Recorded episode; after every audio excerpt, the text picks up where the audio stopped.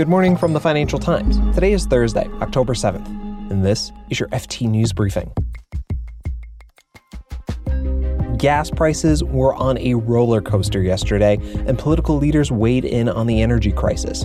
General Motors is banking on batteries and announced plans to double revenues by the end of the decade. Plus, the Pandora Papers are the latest leak of documents showing how the world's wealthy hide their money. We'll ask what impact there's been since the first trove of papers came out. The understanding of tax avoidance has really shifted over the past decade so that now most people feel it's the wrong thing to do, it's a bad thing to do. Whereas in previous times, you know, it was seen as something that was legal and so why shouldn't I do it? I'm Marc Filippino, and here's the news you need to start your day.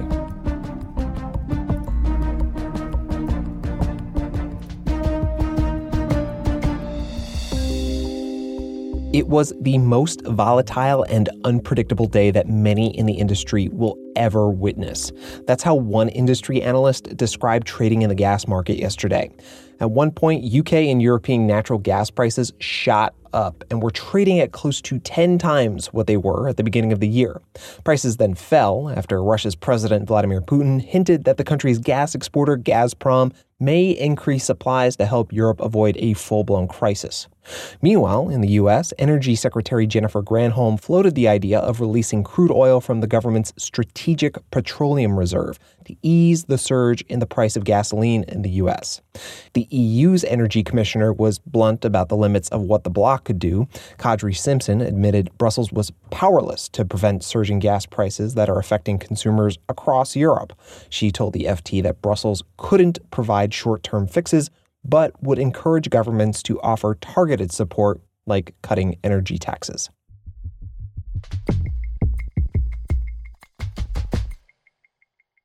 General Motors CEO Mary Barra announced ambitious plans yesterday to double its revenues by 2030 while increasing profit margins, all while shifting from gas to electric powered vehicles.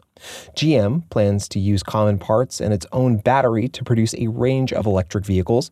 It'll also try to boost profits by selling subscriptions for services like car insurance and its own hands free driving technology.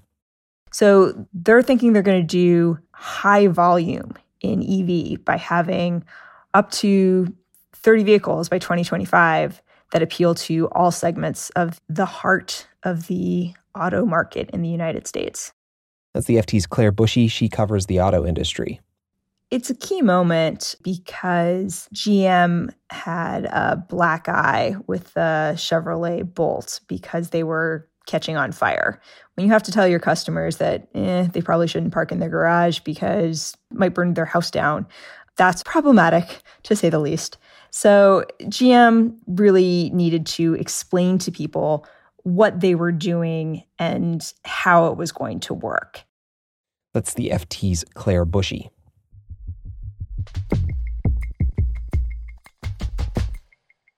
We've had the Panama Papers, then the Paradise Papers, and this past Sunday, another massive leak of documents detailing the offshore financial dealings of the world's wealthy.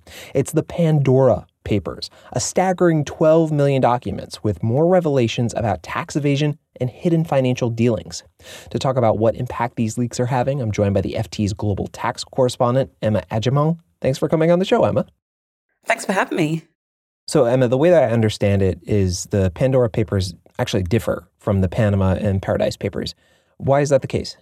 Yeah, it's, it's a really good question. Probably what is different is that so far for the Pandora Papers, we haven't seen allegations of tax evasion. There might be some indication of potentially other wrongdoing or potentially even you know, corruption, money laundering. But it's interesting to note that compared to both the Panama Papers, which focus very much on, on tax evasion, which is a crime, it's fraud, and the Paradise Papers that focused on aggressive avoidance, tax avoidance. These papers so far have been showing the ways in which people who using offshore arrangements have been using them kind of to protect their own privacy and to, in some cases, hide what's going on from potentially their, their own publics. In terms of why, one factor I think is that there has been more focus by governments and by tax authorities to try and close the net on people behaving secretly. But also, there's a deterrence effect of these leaks. So when the Panama Papers came out, if you were somebody who was named in them, it was hugely costly, embarrassing, lots of negative press as a result from it. So I think a lot of companies and individuals have felt that this isn't something they really want to be attached to. So, what have we seen at an international level to fix the things these papers have shed a light on? There have been, you know, lots of different efforts, both at national level and at international level. So, I mean, nationally, different countries have done different things to try and tighten up on the ways in which people are using these offshore assets. For example, there's been increase in the use of registers to get some more information about people who are behind some of these offshore arrangements, but that varies country by country. Internationally, there's been quite a bit of effort to share information between tax authorities. Basically, it's called the Common Reporting Standard. If somebody, say, um, a British citizen is it's doing something in Singapore, that's something that's going to be shared between the two tax authorities. So there has been a big increase in trying to make sure that there's less secrecy, there's more transparency. Of course, there's also the focus on trying to get corporates, and in particular digital companies and some of the biggest companies in the world, to pay more tax where they do business and to make sure that there is a global minimum in terms of a corporate tax rate. Right. And actually, the OECD is going to hold talks on the global tax rate this week. Um, Another thing that came out of these Pandora papers is that some US states like South Dakota and President Joe Biden's home state of Delaware have become leaders in peddling financial secrecy. What does this mean for the White House, especially since Biden has said he wants to be a leader in clamping down on tax havens?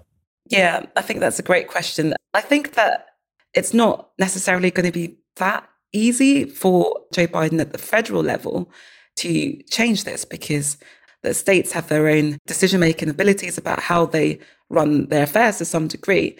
But what these Pandora papers have really done is shine a spotlight on these states such as South Dakota, um, Nevada, Delaware, how much um, money is actually going into them and also from people outside the US. So I, I, I don't think it's a problem or an issue that can be kind of swept under the carpet anymore. And it will be interesting to see where it goes. Emma Agyemang is the FT's global tax correspondent.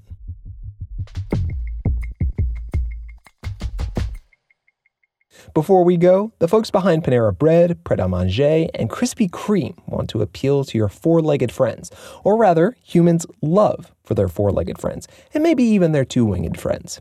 European investment group JAB Holding plans to raise a $5 billion fund to extend its deal making in the pet sector.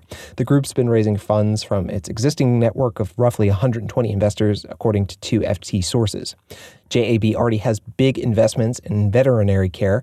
Now it wants to move into other pet services like insurance and medical equipment. You can read more on all of these stories at FT.com. This has been your daily FT News Briefing. Make sure you check back tomorrow for the latest business news.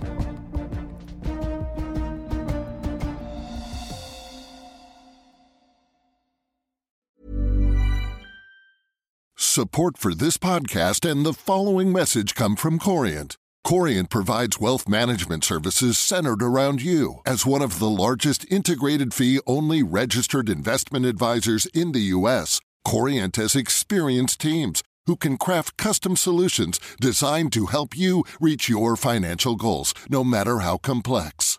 Real wealth requires real solutions. Connect with a wealth advisor today at Corient.com. That's Corient.com.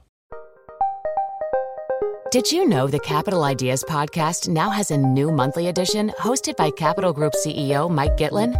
Through the words and experiences of investment professionals, you'll discover who was their best mentor, what's a mistake they made that changed their approach, and how do they find their next great idea. Subscribe wherever you get your podcasts. Published by American Funds Distributors, Inc.